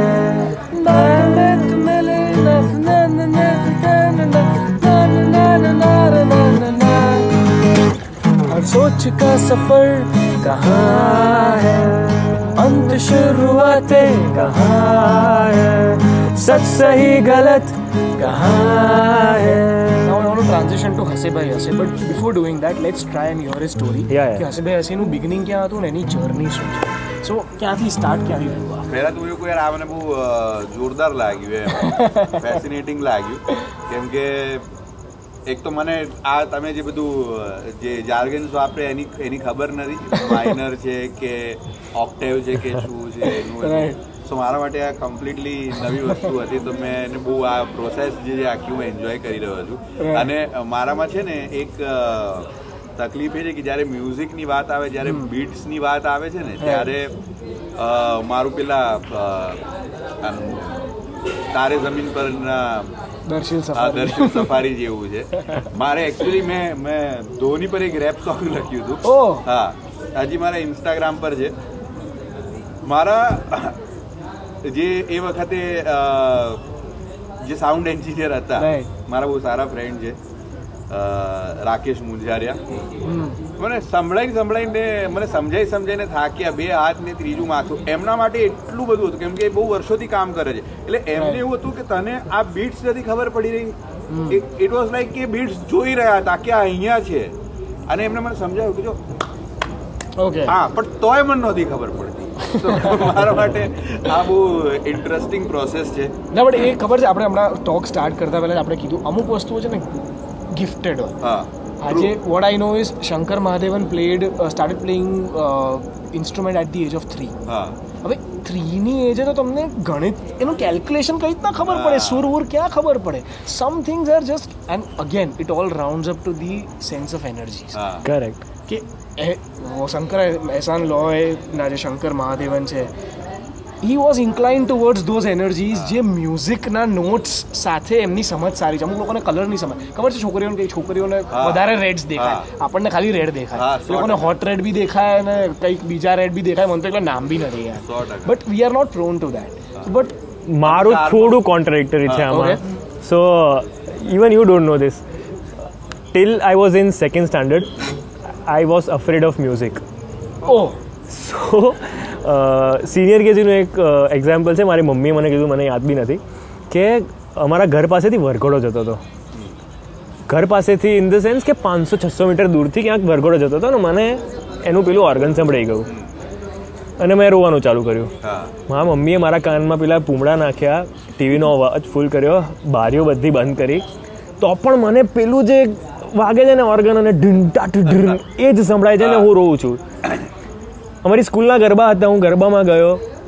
ત્યાં મ્યુઝિક ચાલુ થયું હું ત્યાં રોયો. Second I guess third standard સુધી સેમ થિંગ હેપન ફોર્થમાં સ્કૂલમાં મ્યુઝિકનો એક સબ્જેક્ટ આવ્યો. અને મારા સર હાર્મોનિયમ લઈને આવતા હતા. મને જોઈને જ કંઈક પેલા ઓર્ગનની યાદ આવે. કીધું એ આનાથી હું દૂર જ રહીશ. બટ ઓપ્શન હતો નહીં કારણ કે બીજું કોમ્પ્યુટર હતું ને કોમ્પ્યુટર મને આજ સુધી સમજાણું નથી કોઈ દિવસ. તો સર પાસે થોડું થોડું શીખવાનું ચાલુ કર્યું. એન્ડ મારો અવાજ છે ને બહુ જ પાતળો અને મીઠો હતો એવું સર કહેતા હતા. તો he talk to my mother કે why don't he why doesn't he start learning music હું એ ગુરુ પાસે નવ વર્ષ શીખ્યો અને હમણાં કોવિડમાં જ એમની ડેથ થઈ લેટ પંડિત સત્યેશ જોશી. તો ચોથામાં હતો અને હું ક્લાસીસમાં જઉં સર હાર્મોનિયમ ચાલુ કરે બાજુ એમનો શિષ્ય તબલા ચાલુ કરે અને હું રોવાનું ચાલુ કરું. This was our schedule for કે this was our itinerary for at least two months કે હું રોજ જાઉં રોજ રોઉં રોજ જાઉં રોજ રોઉં તમારી અંદર એ મ્યુઝિકની સેન્સ હશે પણ જેટલા લોકો વગાડતા હશે ને એ ખરાબ વગાડતા તમે દુઃખમાં રહેતા હતા કે શું કરે છે? વગાડે છે આવું ના હોય. મે બી યસ ઇનફેક્ટ આના પરથી મને મારી સ્ટોરી યાદ આવે છે. ઓકે મને પણ આમના જેવું મને યાદ નથી. મારા મમ્મી હતા એ મને કહેતા હતા કે હું જન્મીને નોર્મલ બાળક બોલવાનું ચાલુ કરે ને એના ઘણા સમય સુધી મેં બોલવાનું ચાલુ નહોતું કર્યું. અને મારા મમ્મી મારા મમ્મીને બહુ ચિંતા થતી હતી. અને એક સમય એવો આવી ગયો હતો કે મારા મમ્મી જે છે એ બાધા લેવાની તૈયારીમાં હતા. કે મારો છોકરો બોલે એમ. ઓકે પણ પછી એમને કીધું કે લેટ સી થોડો વેઇટ કરીએ હજી. એમને થોડી પોતાની રીતે એક્સરસાઇઝ કરી અને એ જીવનના તબક્કામાં મારા મિત્રો બી બન્યા. એટલે પછી બોલવાનું ચાલુ કર્યું તો એ પછી અટક્યું નથી. સો એ ક્યારેક ક્યારેક આવું એકદમ ઓપોઝિટ પણ થઈ જવાતું હોય છે લાઈફમાં થતું હોય અને આના જ પરથી કદાચ હું તમને જે તમે પૂછ્યું એ સ્ટોરી હું તમને આગળ કહું. તો મને પહેલેથી એવું હતું કે મારે કંઈક સારું કરવું છે. I want to do something good મને આર્ટ આર્ટ ફોર્મ એ બધું કશું જ ખબર નહોતી. પણ નેચરલી એક મને એવું લાગે છે કે સ્ટોરી ટેલિંગ જે છે એ મારી અંદર મારા આઈ ગેસ ફાધરમાંથી આવ્યું છે ને મમ્મીમાંથી બી થોડું આવ્યું છે. મને એટલું ખબર હતી કે મારા પપ્પા કંઈ બોલે ને તો એમની આસપાસના લોકોને બહુ મજા આવતી. અને લોકો હસતા. અને હું પણ જ્યારે કંઈક પછી હું સ્કૂલમાં કંઈક વાતો કરું તો લોકોને મજા આવતી. અને એ જોઈને મને બહુ મજા આવતી કે યાર આપણી વાત પર તો લોકો હશે જ એમ. અને બધાની વાત પર પહેલા નંબર જે લાવે છે છોકરો બી એની વાત પર બી લોકો નથી હસતા. પણ આપણી વાત પર હસે છે. તો આ તો અલગ છે. હા તો આ તો કંઈક બહુ મજાની વસ્તુ એટલે એ પછી આગળ કેરી ઓન થતું ગયું થતું ગયું થતું ગયું. ધીરે ધીરે આમ આ બધું શું કહેવાય? કોન્શિયસલી ડેવલપ નહોતું થયું. હવે હું યાદ કરું તો એવું થાય છે. હવે મને ખબર પડે છે કે અમે બધા ફ્રેન્ડ્સ બેઠા હોઈએ અને કોઈ વાત નીકળે. જૂની અને કોઈ નવા માણસને કહેવાની હોય તો મારો કોઈ ભાઈબંધ કહેતો હોય ને તો હું બે મિનિટ સાંભળું પછી મને એવું થાય કે યાર આ શું કરે રે વાતની મજા બગાડે. એટલે કોઈ યાર તું ના તું ના કહીશ. એમાં actually કેવું હતું? અને પછી એ બધી પૂર્વધારણા બાંધી બાંધી બાંધી રાખી હું વાર્તા કહું ને સો એ મારી અંદર સ્કૂલ ટાઈમથી બી હતું નાનપણથી. હતું એ હવે મને રિયલાઇઝ થાય છે. બાકી કંઈક સારું કરવું છે કંઈક મોટું કરવું છે મને ખબર નથી પણ શું કરવું છે નહોતી ખબર. અને ભણવામાં પણ હું એવરેજથી સારો સ્ટુડન્ટ હતો. મારા ટેન્થ ટ્વેલ્થ બંનેમાં ડિસ્ટિંક્શન પ્લસ હતા. હું આગલી રાત્રે જ વાંચતો હતો. અને મને યાદ રહી જતું. હતું એટલો વાંધો નહોતો. પછી એક સમય એવો આવ્યો કે I wanted to join a police force okay I was going to ask હું વેન હું અહીંયા આવ્યો એની પહેલાં I read I an interview you where you have said कि you always wanted to be a police officer. So I want to ask કે I wanted to ask કે એ thought how how did how did that develop so એમાં કેવું છે કે અમે એટલે મારા પપ્પાની વાત કરું ને તો એમને પણ પોતાની રીતે એમની રીતે સ્ટ્રગલ કરી છે મારા પપ્પાના બે મોટા ભાઈઓ છે બંનેને દાદાએ સરકારી નોકરી અપાઈ હતી પણ મારા પપ્પાને નહોતી જોઈતી એમને બિઝનેસ કરવો હતો. તો એમને બિઝનેસ કર્યો બી ખરા. બિઝનેસ સારો ચાલ્યો. પણ મારા પપ્પાનો સ્વભાવ એક સારા બિઝનેસમેન બનવા માટે બહુ સારો હતો. એટલે એ આમ પેલું એમનું ઉદાર દિલ હતું એમ. કે ભાઈ તને નથી મજા આવી? પ્રોડક્ટમાં લે આ ચેક ફાડી દીધો. એવું હતું એમનું. એટલે એક બહુ સારો ટાઈમ પીક પર જોયો. અમે કે કદાચ આખી સોસાયટીમાં અમારા ત્યાં પહેલું ટીવી આવ્યું હતું પેજર ખાલી મારા પપ્પા પાસે હતું.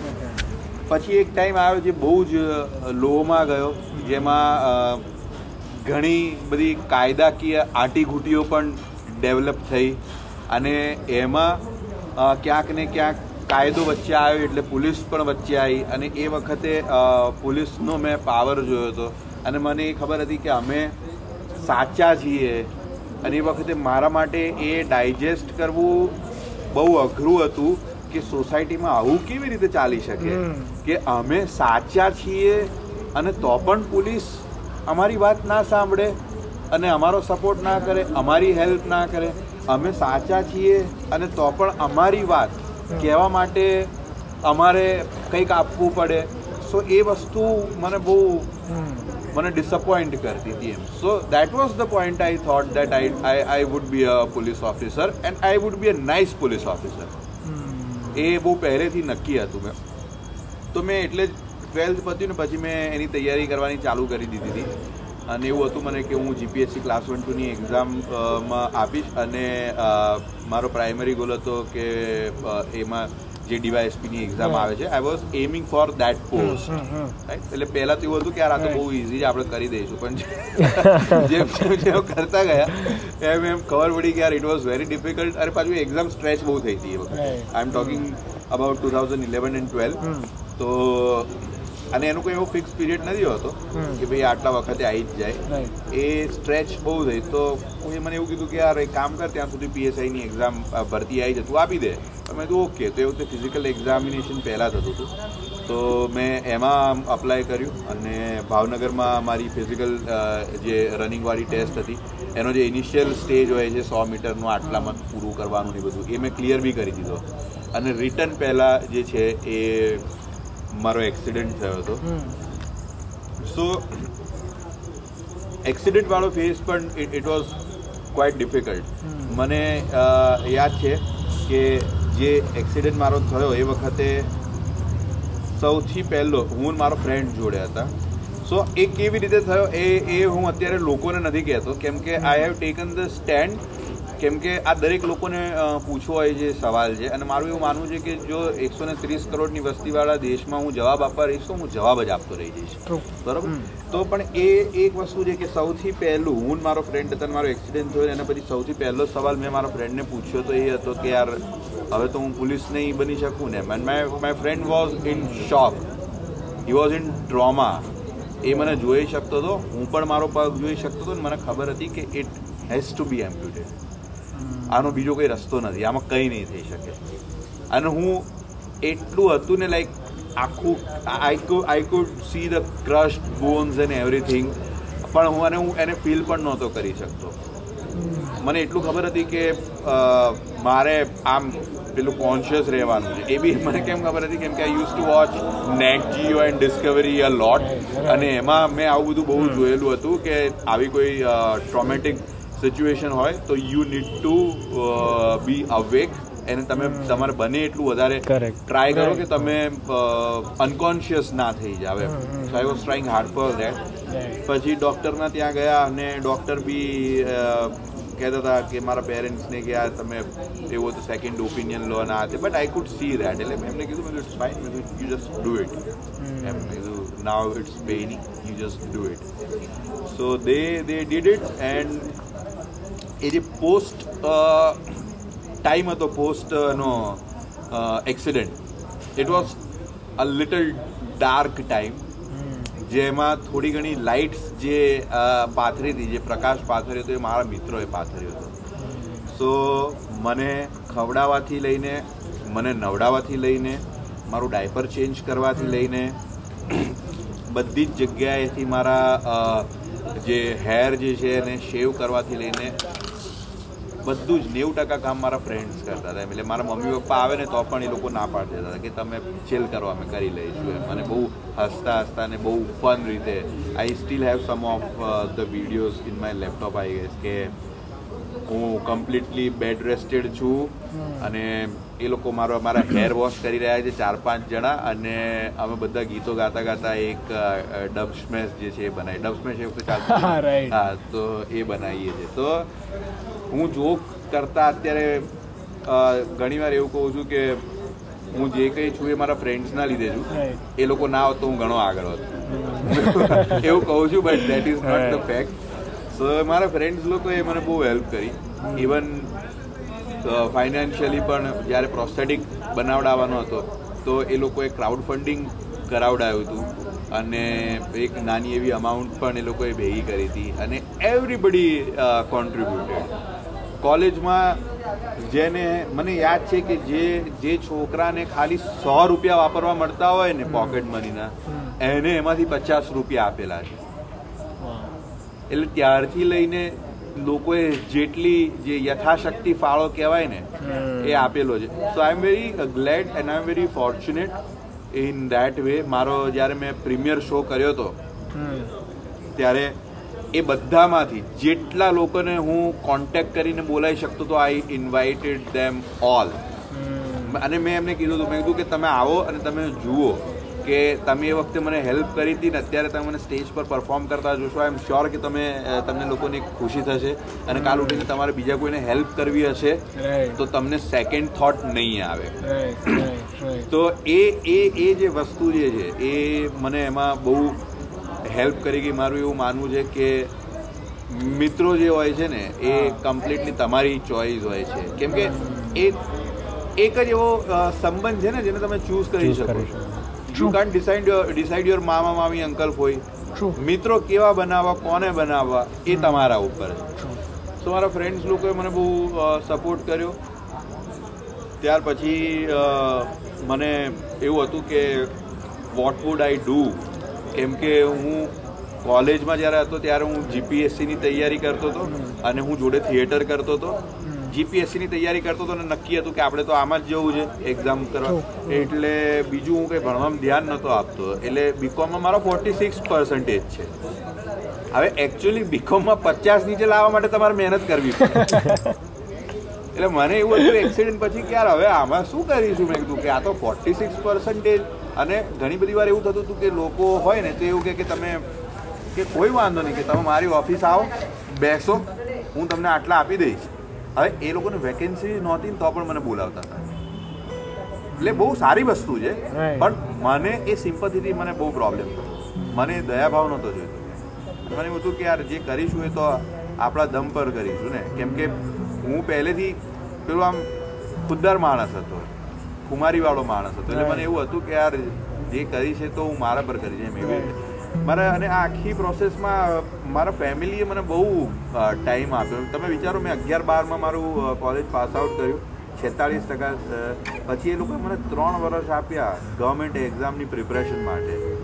એ એ પણ ના થયું ને મારો એક્સિડન્ટ થયો તો એક્સિડન્ટ પછી એ લોકોએ મને બે વર્ષ આપ્યા કે find the thing you want to do પછી એક પોઈન્ટ એક પોઈન્ટ ઓફ ટાઈમ એવો આવ્યો કે જ્યારે મને એવું લાગ્યું કે હવે આજુબાજુના બધા લોકો છે એ લોકો સેટ થઈ રહ્યા છે સેટલ થઈ રહ્યા છે.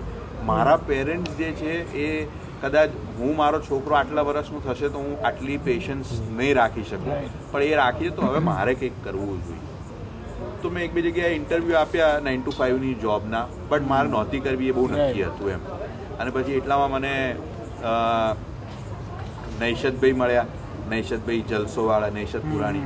અને એમને મને કીધું મને કે યાર એક રેડિયો ખુલી રહ્યો છે કે if you want to try કેમ કે પહેલેથી થિયેટર હું કરતો ત્યારથી મને ઓળખતા હતા નહીં મને હંમેશા કહેતા હતા કે તારો અવાજ બહુ સરસ છે તું આવું કર તેવું કર.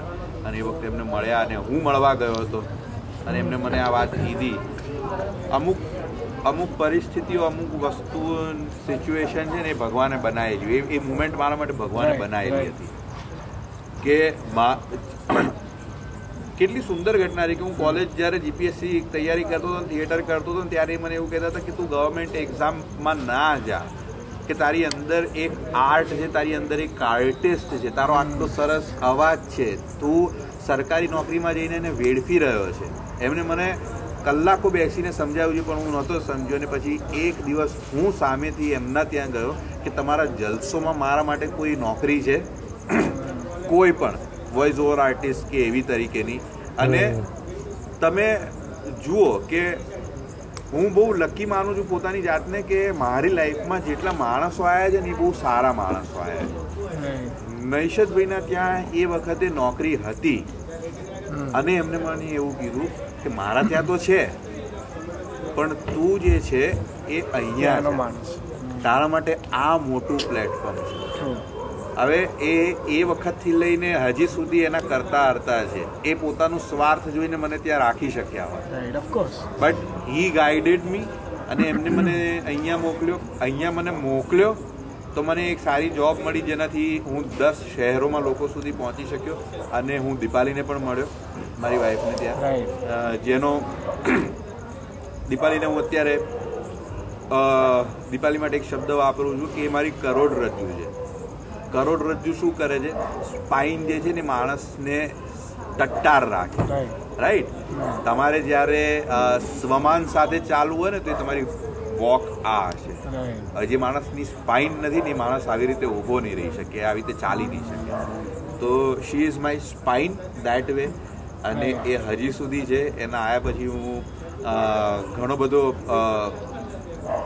in a good way change થયો છું. અને એ વિઝન જે છે એ મારું લાઈફને લઈને બહુ ચેન્જ થયું છે. So I am fortunate about the people એ જે લોકો મારી લાઈફમાં છે એ લોકો ના હોત તો કદાચ હું આ થોડું પણ જે કરી શકું છું એ ના કરી શકતો હોત. અને બહુ સ્ટ્રોંગલી મારું એવું માનવું છે કે મારાથી ઘણા બધા ટેલેન્ટેડ લોકો છે. અને મારાથી ઘણા બધા ટેલેન્ટેડ લોકો આવશે પણ ખરા. પણ અહીંયા સુધી એ લોકો એટલે નથી પહોંચી શકતા કેમ કે એમની પાસે એક પ્લેટફોર્મ નથી કેમ કે એમના જીવનમાં મારી લાઈફમાં જેટલા સારા માણસો છે એટલા માણસો નથી. અને આ જ વસ્તુ જે છે ને એ મને હંમેશા ગ્રાઉન્ડેડ રાખે છે. કેમ કે મને એ વસ્તુ ખબર છે કે ભાઈ તારા જેવા છે ને બીજા હજાર ફરે છે. ભગવાને એમને તને જે સપોર્ટ જોઈએ છે ને એ નથી આપ્યો. સચિન તેંડુલકરથી પણ મહાન બેટ્સમેન આવીને જતા રહ્યા હશે ને તમને મને ખબર બી નથી. મહેન્દ્રસિંહ ધોનીથી મહાન ક્રાંતિકારી હું તો કહું છું ધોનીને મારા માટે ક્રાંતિકારી છે એ આવીને જતા રહ્યા હશે ને તમને મને ખબર બી નથી. So in that way I am very fortunate જે મારો ભાઈબંધ જે છે કે જે એક્સિડન્ટ વખતે મારી સાથે હતો મારા બહુ જ બધા ક્લોઝ ફ્રેન્ડ્સ છે એટલે એમાંથી કોઈ એકને બેસ્ટ ફ્રેન્ડ તરીકે પિક કરવો એ પોસિબલ નથી. પણ એ જે ભાઈબંધ જે છે ને, એની એક બહુ મજા હતી કે એ ક્યારે પણ એનું એનું કેવું છે કે અડધી રાત્રે એવું હોય કે ઈડર જવું છે? અને કેવું, ઈડર જવું છે એટલે અડધી રાત્રે પૂછે અને જવાનું શું હોય? એક્ટિવા પર અને ખિસ્સામાં પેટ્રોલ સુધીના જ માળ પૈસા હોય. અને એવામાં એ લઈ જાય. અને કેવી રીતે લઈ જાય? એનો આ ડાયલોગ હતો. એટલે હું કહું કે ભાઈ ના જવાય યાર તું ટાઈમ જો યાર. બધી રીતની તું પરિસ્થિતિઓ તો જો આપણે થોડું પ્રીપ્લાન કરી જોશું અત્યારે ના જવાય. એનો ડાયલોગ હતો કે બસ ને. હશે ભાઈ હશે. તો આ એનો ડાયલોગ હતો. અને અને. મને ખબર હતી કે નાટક કરે છે. પણ હું એ રિઝિસ્ટ નહોતો કરી શકતો. અને એ દરેક ટાઈમે એ હું એમાં ફસાઈ જતો હતો. ઇટ વોઝ અ ટ્રેપ પણ મને એની આ સ્કિલ બહુ ગમતી હતી લોકોને ગિલ્ટ આપવાની. કે એ એનું એવું હતું કે હવે બીજાને હું કોઈને બી પૂછીશ અત્યારે તો એ ના જ પાડશે. તને હું શું કરવા પૂછું? રાઈટ ના પાડે તો પછી હવે મારું કોણ? આ ટાઈપનું એનું આખું હોય એમ. એટલે એ જે લોકોને ગિલ્ટ આપવા વાળી જે એની આ જે સ્કિલ હતી ને મને બહુ ગમતી હતી. અને એને પછી મેં એડેપ્ટ કરી અને એને અત્યારે હું મારા સ્ટેન્ડઅપમાં બી વાપરું છું. અને that is the thing that is the line કે.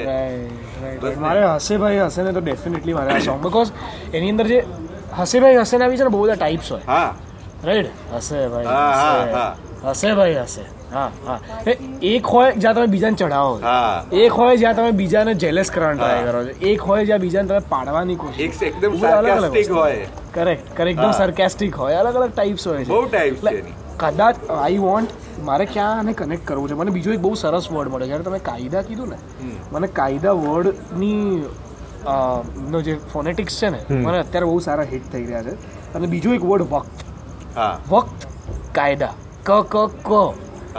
નહીં કે વક્ત કા કાયદા કાં તો કાયદાથી રાઇમિંગમાં ફાયદા કાં તો ના હે કોઈ કાયદા ના હે કોઈ ફાયદા. બહુ બધા અંદર અંદર થોટ્સ ચાલી રહ્યા છે આ બધા વક્ત કા કાયદા ફક્ત દેખે ફાયદા સમથિંગ સમથિંગ વક્ત અને વક્ત ફક્ત અને કાયદા ફાયદા. આ બધા વર્ડ્સ ને છે ને મેઇન શું છે? I want focus on three philosophies જેમાં અત્યાર સુધી મળી. એક નંબર વન જે આપણે આ કીધી કે ભાઈ हर सोच का सफ़र कहाँ है? Searching for a meaning basically that is one philosophy second philosophy is कि टाइम कीप्स ચેન્જિંગ એમનો ટાઈમ એમને કીધું કોન્સ્ટન્ટલી બદલાયો છે પીકથી ફોલથી અનએક્સપેક્ટેડ વસ્તુઓથી લઈને એવા સારા વોર્મ રિલેશનશીપથી લઈને બધું જ મળ્યું છે અને બધું ઘણી બધી વસ્તુ એવી રીતે જોવા જાવ તો એવી કોઈ બી છે જે તમને એવું લાગે કે આ તો બેઝિક એસેન્શિયલ છે રાઈટ તો એ વખત કેટલો ફાસ્ટ બદલાય છે that is second philosophy that I focus on and third move on જે આ બંને ફિલોસોફીને છે ને બ્રિજ કરે છે કે મૂવ ઓન કે વક્ત બદલાયા કરશે? મૂવ ઓન મિનિંગ તમે શોધ્યા કરશો? મૂવ ઓન કંઈક આ વસ્તુમાં move on is our pay off કે ભાઈ વિચ ઇઝ હસેભાઈ હશે હસે સો હસેભાઈ હશે ને મારે હવે હુક રીતે યુઝ કરવું કે પછી આપણે એને પેલા રિફ રીતે વચ્ચે ખાલી યુઝ કરીએ? લેટ્સ ટ્રાય ડિફરન્ટ ડિફરન્ટ બે ત્રણ અલગ અલગ tunes because we have one melody to this. એ મેલેડીમાં આઈ એમ શ્યોર કાયદા અને ફાયદાને બી આપણે સેટ કરી શકીશું. આપણે હસેભાઈ હસીને ટ્રેક કરો ક્રેક ક્રેક કરવાનો ટ્રાય કરીએ. સો વન રિફ આઈ હેડ વોઝ હસે ભાઈ હશે ટાણા હશે ભાઈ હશે ટાણા. બટ એ ફોર પેલા અલગ ફોર four માં છે, હા, ફોર આપણે ફોર છે આમાં નહીં. બેસે. સો એ વસ્તુને આપણે ટ્રાય કરીએ કે આપણે આ આ આ સેમાં છે?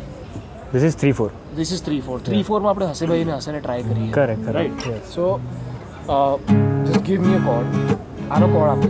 હમ સેમ છે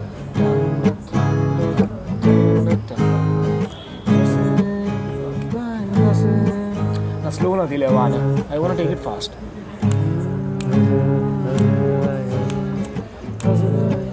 હા સમથિંગ હશે ભાઈ હશે ભાઈ off હશે ભાઈ, હશે. હશે ભાઈ હશે ભાઈ ભાઈ સમથિંગ સમથિંગ કોઈક બીજો વર્ડ હા. ત્યાં કંઈક something similar to because also this this also connects in that way અગર સ્ટેન્ડ અપ કોમેડિયનની જર્ની કરવી હોય આઈ એમ શ્યોર આ થ્યોટ તમને બી આવ્યો હશે. હશે ભાઈ હશે. એટલે ઓડિયન્સના કોન્ટેક્ટમાં બી તમે એ વાત કરી શકો. એટલે એ બી એક કનેક્શન પોઈન્ટ એક્ઝેક્ટલી એક્સપ્લોર કરી શકો. ઓકે ગિવ મી અગેન હશે. ભાઈ હશે. હશે ભાઈ હશે હશે ભાઈ હશે. આને છે ને થોડુંક મારે મંત્રા જેવું ફીલ આપતી છે. પેલું ના હોય અમુક સોંગ્સમાં પેલું બીજી લેંગ્વેજ આવે.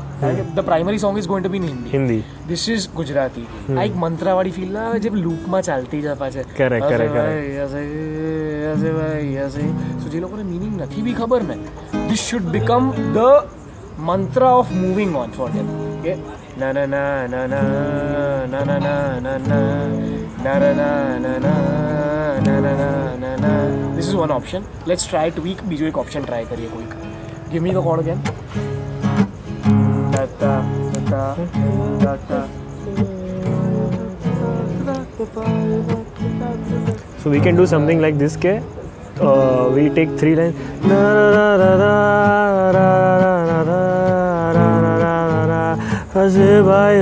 So આ બધું થાય સમથિંગ સમથિંગ હેપન બીજું એક બી વર્ડ ગુજરાતી ના ના ના સો ના ના ના ધ થિંગ ઇઝ ये सब हुआ ये वो सब हुआ Right, something something so whatever happened હશે ભાઈ હશે right.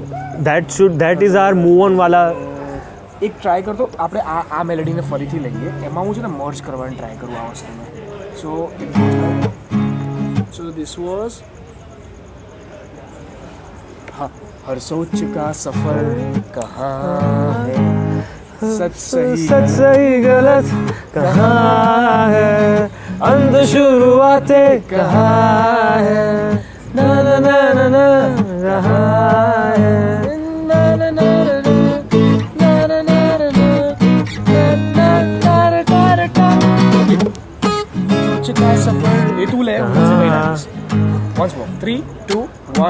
हर सोच का सफर कहाँ है सच सही गलत कहाँ है अंध अंधशूर शुरुआत कहाँ है रा रा रा रा रा हर सोच का सफर कहाँ है सच सही गलत कहाँ है अंत शुरुआत कहाँ है रा रा रा रा रा रा कहाँ है મસ્ત હે ને? મસ્ત સેટ થાય આને આપણે હુક નહીં બનાવી હશે Something- ભાઈ હશે ઇઝ કોન્સ્ટન્ટ પાછળ પેલું રીફની જેમ ચાલતું રહે ને એવું ભાઈ હશે સો ગિટાર રીફના બદલે અરે પેલું જ આવે ને, અરે. યસ બસ ને યસ યસ યસ બસ ને હશે ભાઈ હશે So ખાલી અત્યારે એના પર ફોકસ કરીએ and then I think we have a nice base to the foundation of the correct. Song Yes, yes, yes. પછી આપણે ડેવલપ કરી શકીશું ખાસે ભાઈ હશે પર ફોકસ કરીએ ઓકે 3 2 1 એન્ડ હશે ભાઈ હશે હશે ભાઈ હશે હશે ભાઈ હશે હશે ભાઈ હશે બસ ને હશે ભાઈ હશે હશે ભાઈ हंसने हंसोच का सफर। कहाँ है सही गलत? कहाँ है अंत शुरुआतें कहाँ है कहानियों का मकसद? है? कायदा न टूटता तो फायदा न टूटता तो हम ये वक्त के सता सोच का सफर तूने है सच सही गलत कहाँ है अंत शुरुआत कहाँ है कहानियों का मकसद कहाँ है Nice. We have a nice 45 to Yeah, 50 yeah. second say આખો કમિંગ આઉટ થઈ સારું ગયું હું શું એ કરું કે કેવી રીતે કરું બટ ના ના ના ના, એટલે ધીસ અમારો મેઇન ચેલેન્જ તો જે હતો એ તો I think we have achieve We yeah. Foundation I have a good energy to this કે આ અમે યુઝ્યુઅલી ટેસ્ટ And બે this- ત્રણ મેલેડીઝ yeah. પણ આમાં Exactly, એ click થયું છે. I don't want And this goes goes with your vibe. હા થોડું લેડ બેક તમારો અને આ હશે ભાઈ હશે છે ને we can also try in your voice if you want singer તમે છો ને because this. Is a mantra અરે yes yes yes let's do that let's do that. I insist. Let's I, do that. I insist. We'll It's- try it's not much. We will- shot yeah, we- studio. Let's let's see કઈ રીતના જાય છે flow by બોલવાનું હશે તો હું બોલી દઈશ ડોન્ટ મેક મી સિંગ ક્યારેક ક્યારેક હું એમને બી બેઠો ને તો ક્યારેક આપણે એમને ગઈ નાખીએ રાઈટ રાઈટ તો હું એમાં ગઈ તો એ સ્પેશિયલ કિચન મારી કહેવા આવે છે કે હું તને કચ્છી ના નથી પાડતી તું ગઈ સિંગિંગ ઇઝ નથિંગ બટ ટ્યુનમાં માં બોલવું છે. ભાઈ આ અનટિલ દે ચુકે સનમમાં અજય દેવગનનું પેલું લે છે ને જ્યારે મેરેજ વખતે તમે જોયું હોય ચિંગારી એટલે બેઝ વાળો અવાજ હા. કિચનમાં કામ કરતી હોય ને ત્યારે જ્યારે ગાતો હોય ત્યારે કિચનમાં એવું કરવાનું હોય તું આ રહેવા દે. નહીં but I, I really want to do this now. હા હવે તો વધારે તમે જેટલું ના પાડો છો ને મને વધારે ચૂલ. થઈ રહી છે કે ના ટ્રાય તો કરી જો let's try exactly as it's એક ખાલી ટ્રાય કરો હશે ભાઈ હું હશે. સારું ચલો me do it in front of uh, my wife.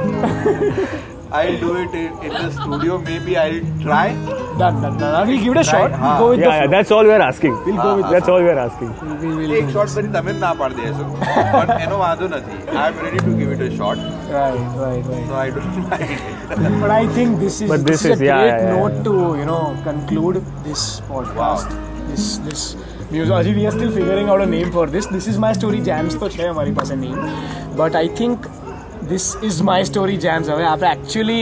execute અમે be started with this this is my story James પણ અત્યાર સુધી અમે ટેકનિકલી કોઈની સ્ટોરી પરથી નતા લેતા સિક્સટીન્થ નંબરના સોંગથી અમે શરૂઆત કરી હવે તમારું આ song is got be the seventeenth number no so this is got be the eighteenth number of song so now actually, now actually it pays makes sense Okay, This, this, is, is my story Jams. jams So Perfect. officially in this podcast we have also discovered the name and given it a meaning. Okay, this is my story jams with Sitsa. Until next time, and next time I'll come with the interline. Promise. Chalo. See you. thank you Thank you, thank you, ભાઈ અને મજા આવી ગઈ. It was a great experience અને મને આમ બહુ વખતે એવું થયું કે કોઈ વસ્તુનું એક ઓડિયન્સ તરીકે એન્જોય કરતો હતો અને એમાં પણ વધારે મજા આવી કેમ કે it was about me yes so it was fun I am more excited કે આ કેવું આવશે બહાર? આઈ આઈ શ્યોર કે તમે લોકો બહુ અદ્ભુત કામ કરો છો. અને હવે હું with his voice with his voice આ હું એના કારણે નર્વસ બી થઈ ગયો will do it done done done ચલો thank you thank you thank you હા